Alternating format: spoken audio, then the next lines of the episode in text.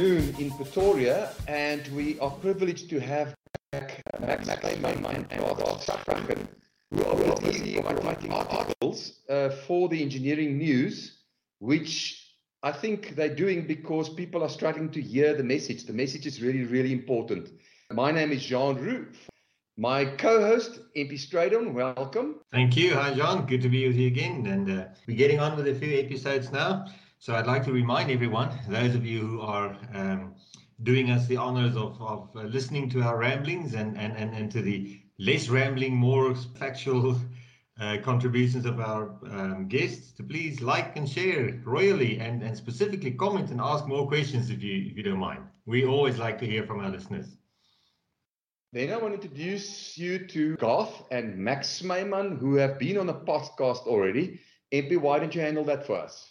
Yeah, sure. Garth Strachan, he's a, he's a very experienced uh, gentleman. Garth has held positions as the member of the Executive Council Western Cape Government on the finance and economic development and, and also been the Chief Director of Industrial Policy and uh, Deputy uh, General Industrial Development at the Department of Trade, Industry and, uh, and, and, and, Competition, among many other things. Uh, uh, Max doesn't stand back one bit when we talk to our clients about the mining value chain and the uh, and the uh, supply chain issues that go along with making that value chain work, Max is one of the experts on that topic. Uh, he's a passion for strategic value chain with, uh, within manufacturing, logistics, and retail companies, and is regarded as one of the leading supply chain strategists in South Africa. Welcome, uh, Max and Garth, again back to the Mind Warp podcast. It's great to have you. Thank you. MP, since Mind Warp is a tongue-in-cheek visionary discussion as well, what else do we know about Garth? You know, when we when we were looking at the at the paper that they wrote, one of the things that we're going to be discussing later on is the fact that uh, we need a common language for supply chain to work and to be digitized, uh, which is one of the major outcomes or conclusions of their of their paper you can correct me if I'm wrong later on, Max and, and Garth. But but but then Garth, you said, well, you speak many other languages because you've spent some 18 years outside of South Africa. So tell us about those other languages. Well, thank you very much for the privilege of, of being on the podcast. Uh, history uh, caught up with me rather than the other way around. In our complicated South African uh, political and economic history, I found myself in a so-called exile for 18 years, and that would be that's a very long story, but um, it necessitated that um, I move from uh, bilingualism, which was English and a poor command of uh, Afrikaans, to uh, being able to speak uh, African languages, uh, again, probably not uh, fluently, but uh, isiXhosa and isiZulu. And then because I received training in uh, Russia, I came to speak uh, Russian. The, uh, my history perhaps is uh, too colorful to spend too much time on, as a MC once said when I was speaking at a, a, a conference of engineers that she didn't want to speak about my history because it was too colorful. And so perhaps um, let me stop there and suggest that uh, at another opportunity we might get into some of that detail. MP, I don't agree with uh, Garth. Uh, we're going to do a separate podcast on that Russia story since we are busy entering the Russian market. That sounds very interesting. That sounds great. I've spent some time in Russia myself, and I must say uh, that uh, I have huge respect for anyone who can attempt to learn that uh, language. I found it very, very foreign. but speaking of foreign languages, back to you again, John, and maybe you can introduce the topic of our discussion today. Max, uh, we've been talking about these papers in the previous session. Actually, the first paper was the technical value chain. We got a nice comment from somebody on LinkedIn about that. We'll deal with that in the questions later. But you and I have been in discussion since 2016. We joined a common South African client. Uh, that's where we met. That's how long this discussion has been going on. And I am very pleased to tell you that in 2020, five years later, we are having sessions with executives of mining companies, global mining companies that uh, are established in South Africa about exactly this topic. So you guys have in the meantime churned out three more papers. Could you give us uh, an idea of those papers and short two minute thumbnail sketch of each?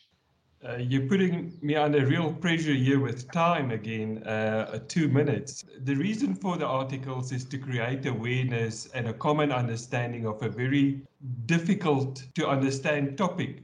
But we wanted to put those markers in so that we can refer to them in a, in a future date when we engage um, executives on the topic of digitalization and what we need. So the articles follow a logical prog- uh, progression of item identification, then the business processes or the language uh, that we use, and then how do we translate that into technology. Uh, and that is the idea is to create a common understanding of all the stuff that we will need in future if we want to digitalize the technical value chain. So the second one is the building blocks for the technical value chain. Uh, they talk about the different standards, etc. The, the third one is about partnerships beyond the factory gate. That's a very manufacturing orientated language. And there you talk about the common language that is required. Uh, coming back to uh, Garth's uh, Russian, some more words about that?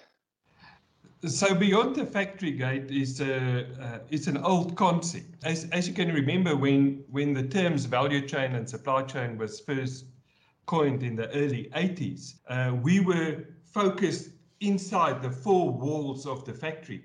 Yeah. But if we want to digitalize the basically the extended value chain, then we need to develop a common language so that we can describe all of these business processes uh, processes within a mine that translate to the manufacturing of a piece of equipment thousands of miles away. So, how do we communicate that to each other?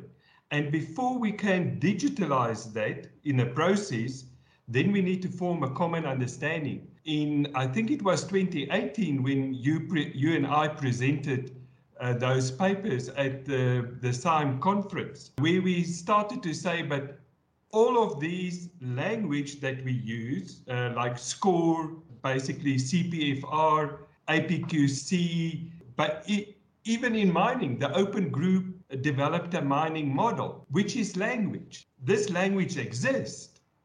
But when we started to engage our colleagues in the mines and the technical supply industry, the language was absent. It was not the same language that we use in automotive, in pharmaceutical, or especially in the fast moving consumer goods industry. And then our question was, why are we not talking this language in our industry? Max, the, the thing about these languages, the ones that you've rambled off now, they are not quite new. So there's probably not a good enough excuse about no, it's new, we don't have the skills, etc. Some of them date back to the 80s or even earlier. Yes, that for us is very old. in in the early 90s, the fast-moving consumer goods industry got together and they formed what we call today as the ECR movement or the efficient consumer response movement. And that was a cross-industry initiative where the manufacturers and the retailers and the logistics people came together and say, if we want to optimize our industry, then we need to form a common language to describe it, all the business processes. Because only if you can do that, we can go back to the technology layer and start digitalize each of those processes. And that is what they did. So that was created in the early 90s, 1992, 94. But we've never seen that translated into the technical industries. And then the question is why? We see the inefficiency, especially within the mining value chain. Uh, when, when I've said it first, we bumped a lot of heads uh, in, in 2018. Now, now it seemed to be uh, a common understanding that we need to up our game if we want to survive as a mining uh, fraternity. But then the question is, how do we do it? And the model is there. So, please, audience, uh, go and read those papers. They are fantastically written, very short, very sweet, to the point. Garth and Max, I have pulled out seven themes out of these four papers. I'm going to introduce each of them and then you can comment uh, on this theme.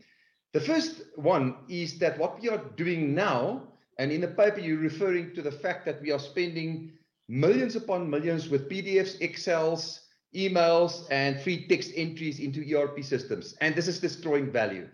I think it will be a shocker for many companies, especially in the mining industry. If we go back to those board presentations, we the technologies that the mines procured at the time, if we look at why they were procured, what value they would add, and all of that. If we look after they've been implemented and look at what real value they are delivering, then we find almost none.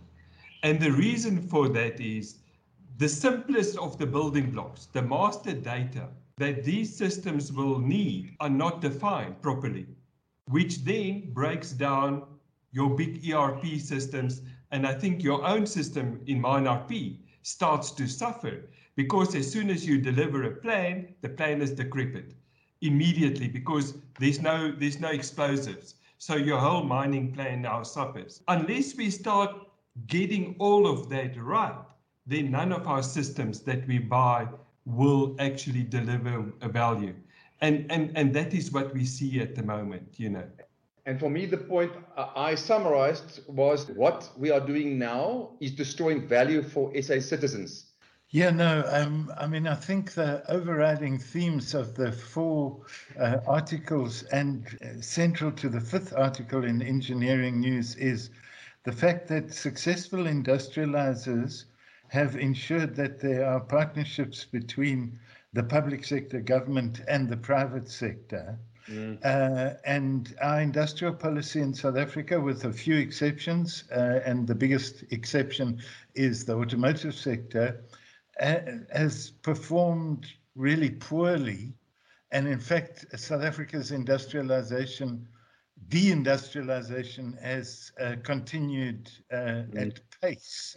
Yeah. And so uh, the early, middle, and late industrializers across the globe Central to the industrial policy is the principle of collaboration between the public and the private sector, and in some instances, mm. uh, labor.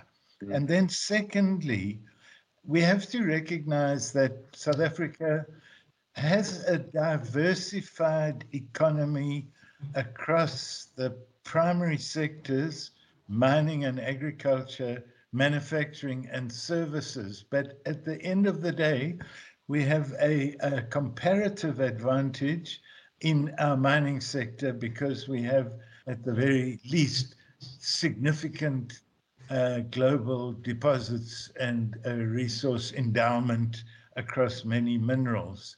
The mm. history of economic development in South Africa was one of mining and agriculture and the industrialization of the country on the back, especially of mining, the mining supply chain upstream of the mine gate, to a lesser extent downstream of the mine gate. And uh, the biggest opportunities in South Africa remain in mining and value added manufacturing upstream of the mine gate, precisely because of the fact that there are existing capabilities and capacity and technologies uh, to supply domestic demand, and any economic strategy has to be based on domestic demand. And then, secondly, north of our borders is another huge opportunity, which is the fact that uh, Africa is the so called last frontier of mining resource yeah. exploitation and uh, export. And so uh, this is not to suggest that other sectors, agro-processing, automotives, clothing and textile are unimportant. But we have to develop a partnership between the public and the private sector. We have to agree on an enabling policy, investment friendly policy framework and we have to ensure that best practice upstream of the mine gate in uh, supply chain management and linked to best global practices with respect to item identification standards, procurement, and so on and so forth. Otherwise, we will find ourselves in a situation where we fall behind the global curve. That's the supply chain and procurement curve, best practice, as well as the technology curve, productivity uh, decreases, and we might even find ourselves uh, locked out of uh, export markets, including on the African continent and certainly in global uh, value chains. Thank wow. You. Garth, uh, that summarizes my second theme for me, which I've written down. COVID is accelerating collaboration needs. It goes much wider than COVID, obviously. The third one is the need for standardization that is driven by the industrial revolution, the fourth industrial revolution, in terms of processes, master data, item catalogs. We spoke about the language. This is the fourth theme for me the language that needs to be standardized. Then the fifth one is that technical standards have grown up tremendously to support the endeavors. Max, very shortly around the technical standards, uh, your view on that, because uh, you, you will give us a non technical view of that. Absolutely. As you know me, I will always give you a non technical view, but um, everyone is talking about the fourth industrial revolution, and that is where the discussion stops. Uh, but no one is standing back and say, but what does it really mean for mining and manufacturing? And if you go and look at the fourth industrial revolution and industry 4.0 that everyone quotes, behind it to make it work is a set of well defined global standards. Yeah. And, and the reason why we're so hard on this, if we don't adopt it, then that is game over for South African industry. So we need to take careful consideration of all those standards. So I must tell you that uh, because we work globally and lots of people from South Africa are very in tune and in step with what's happening globally because of our offices over there. We support them we recently worked very closely to a governmental institution of Australia, the government of Australia, where they are implementing uh, MineUP 4.0 for uh, the mining industry and also for the global needs. This organization uh, is called CRC ORE, and uh, they are aggressively driving the standards. In your standards document, uh, your uh, write up, you talk yes. about B2MML, business to manufacturing markup language. They have instituted uh, through a private partnership a mechanism with which with which companies can certify themselves to work in the mining industry. That is to the extent which that is going. And I'm hearing that you're saying if we don't do that, it's it's game over. Tell me about the sixth theme that I've identified out of your four papers, uh, and that is that it is enabling the mining charter. Is that true? You know, my um, experience of working in government, and I can no longer speak on behalf of government, but I can speak of my experience uh, because uh, it's important to do so and to identify what works and what doesn't work. What doesn't work is when government bureaucrats sit behind a computer and develop regulations which are then imposed upon the private sector without consultation with the private sector. And my personal view is that the 60% localization requirement uh, contained in Mining Charter 3 needs to be revisited. Of course, this matter is now before the uh, legal process and is in court. And so uh, I will watch my words here. But a, a blunt instrument such as a 60% local content regardless of what is being supplied and the quantum of what is being supplied, I probably needs revisiting because of the fact that you could probably achieve 100% uh, localization for some items uh, of low value addition. And in other items, such as a deep mining vehicle, you might only be able to receive 20% local content uh, because of the technology uh, challenges.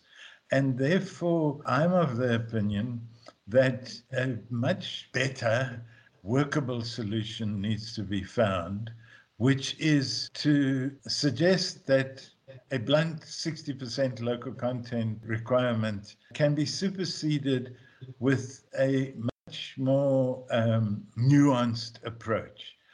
And that nuanced approach is that we can achieve much higher levels of localization for a whole range of products and possibly less for other products. And that a 60% local content, which is a post procurement or post purchase regulatory hurdle, puts a cost on mining companies to ensure compliance to this regulation.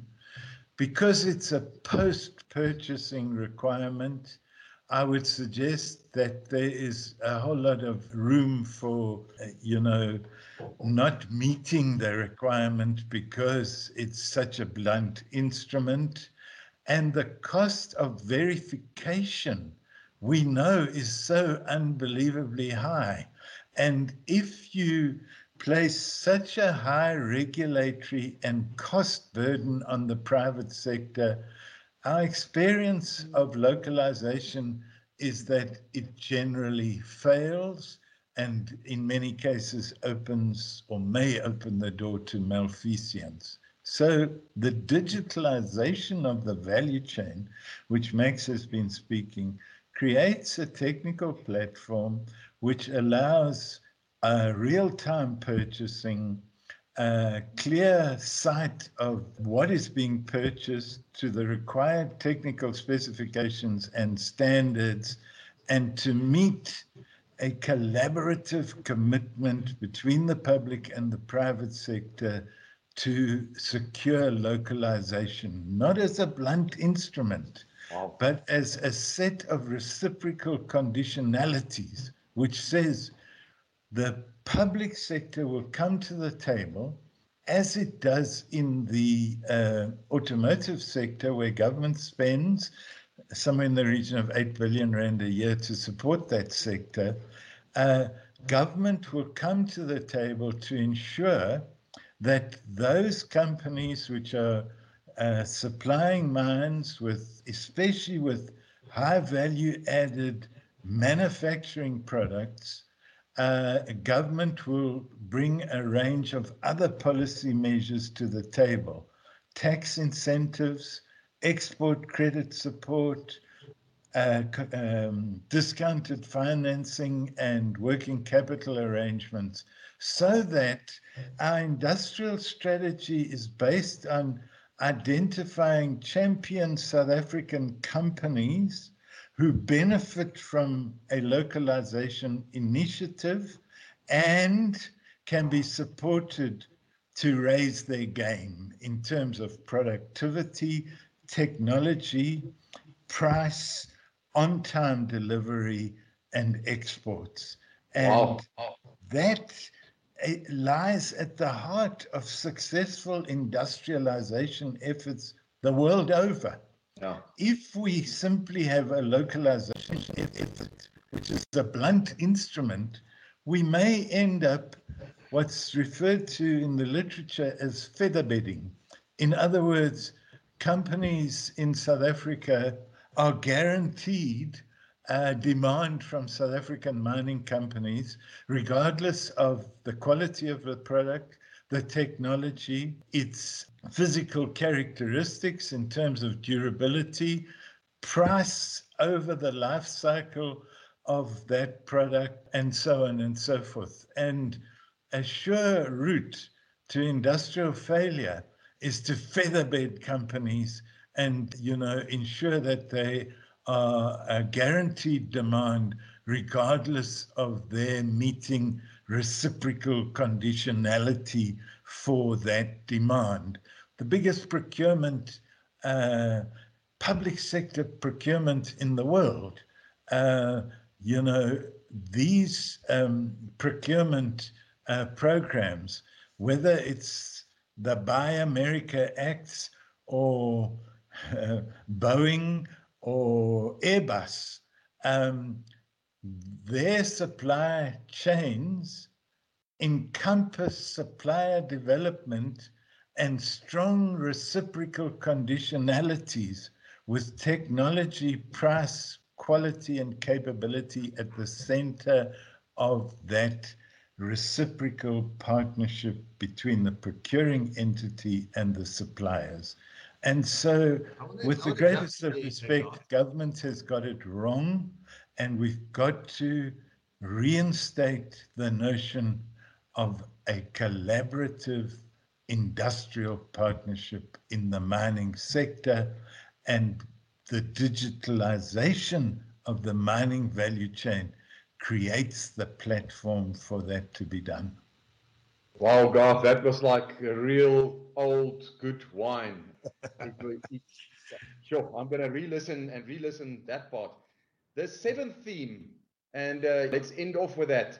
Max, you played around a bit with a, with a dream, and you you sketched a dream for us in the fourth paper around how could it be. Take us through that. Well, Jean, to connect to what Garth uh, just said, in the end, we need to build a globally competitive supply industry in South Africa. If we can't do that, then mining cost will rise. That will jeopardize the whole effort of mining in South Africa. And we won't be able to create jobs because we are going to specialize in commodity export. Whilst we've got a lot of engineering capability that can be competitive with everyone in the world. But then we need to start to work with each other on a globally competitive basis. That is the vision that we need to create. And we should not take any prisoners on this topic. It starts with the mines specifying what kind of supply industry do they want.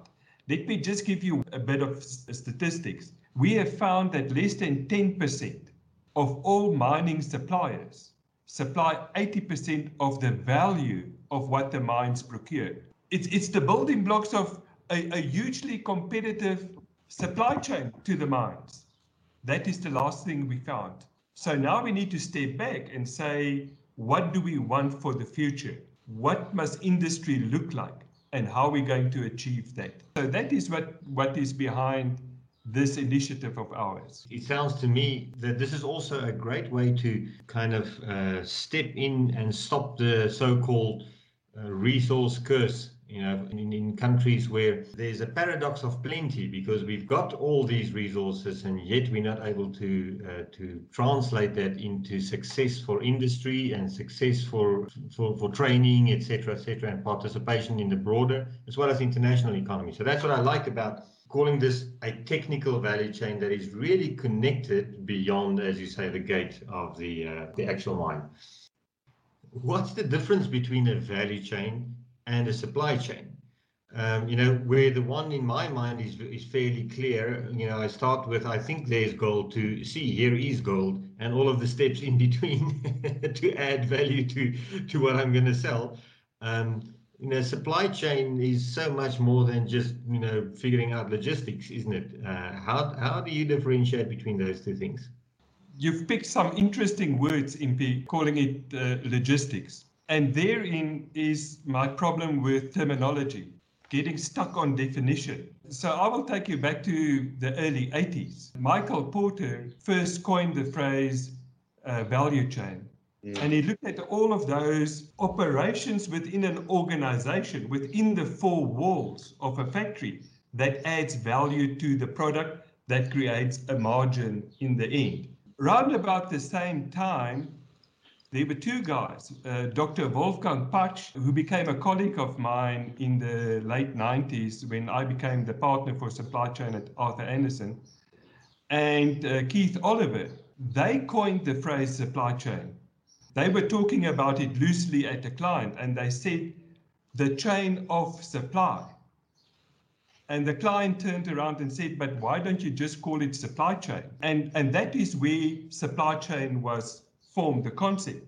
But yet, in the 80s, our worlds were small because we did not have an internet. We could not make those digital connections. And today, calling it a value chain is a matter of convenience at the moment. And the reason for that is if I walk into a mine, you see the supply chain office, but they do procurement. Yeah. And when I started to engage our colleagues in the mines, talking about supply chain concepts, physically ran into a wall because the stuff I was talking about was not what they were doing. They were doing sourcing and procurement, supplier management. They knew nothing about the engineering plan. They knew nothing about the mine RP plan. So Mm. the total concept became then confused because they were the supply chain team, but they were actually procurement. So I had to change the terminology. So I moved back to the value chain concept. But just to say, most of the thought leaders today and, and big companies now understands and they started to use the term the value chain as the extended value chain of all of those operations, including logistics, including mining, including manufacturing, right through the extended value chain as the term that describes it better. Where are we going? I think value chain and supply chain is dead. You might ask why. I think digitalization is going to break all of those uh, barriers to more our concept of programming, of uh, parallel processing. In the middle 90s, early 90s, the Mercer, two Mercer guys published a book called Value Nets. Now, their value net concept was that of parallel processing. And I think this terminology will change in the next couple of years because the value chain and even supply chain mindset put you in a serialized process, uh, whilst digitalization is going to kill all of that. I can hang on your and Garth's lips for the next three days uh, without sleeping. This is fantastic stuff. But we need to bring this podcast to an end. Are there some last thoughts? Yes, I'd like to come in. Um, uh, uh, you know, I've been uh, constructively critical of public policy and government. And I, I think we need to also move the discussion to a constructively critical perspective on mining companies as well. I've heard more than one mining company CEO say, leave the mining to us and we do mining, it's our core business, and nothing else really matters. Well, in fact, I would beg to differ. The history of the industrialization of South Africa, as well as the important principle of industrialization, is linked to a value chain. And miners can't just do mining, they are linked inextricably to other parts of the economy. And in my view, we should persuade them that it's in their interest and in the national interest to see their core business as part of a wider economic, institutional, uh, and operational environment and infrastructure where if we work together, we all win. Wow. From my side, our words are well chosen to create controversy and unlock argument. because I think I think that is what we need. We need to engage this process. It's Yeah. a new process uh, between mining and mining suppliers, especially on the technical side. And the only way we're going to get through this is we disagree like hell and we talk until we find a solution. You know. Excellent. So with that, let's bring this podcast to an end. There's so much more to talk about. MP, let's do this again. In the world of uh, attention spans that can only handle 140 characters at a time, uh, swiping up very fast. This is the contrary to that. There's some deep thinking that has been done here and that is required. Fantastic guests that we had. MP, we'll see if our listener count goes up or down with those with those uh, statements that's been made by our guests. But um, yeah, this is what Mind Warp is all about. Thank you very much. Signing off from Jean Roux. Uh, I love it, and uh, it's certainly warped a few eyebrows, if not minds. L- Looking forward to, to getting some comments from our uh, listeners. Uh, please let us know, and we can have Max and Garth back, and also to engage with your answers online. Uh, thank you, everyone. Thank you, Max. Thank you, Garth.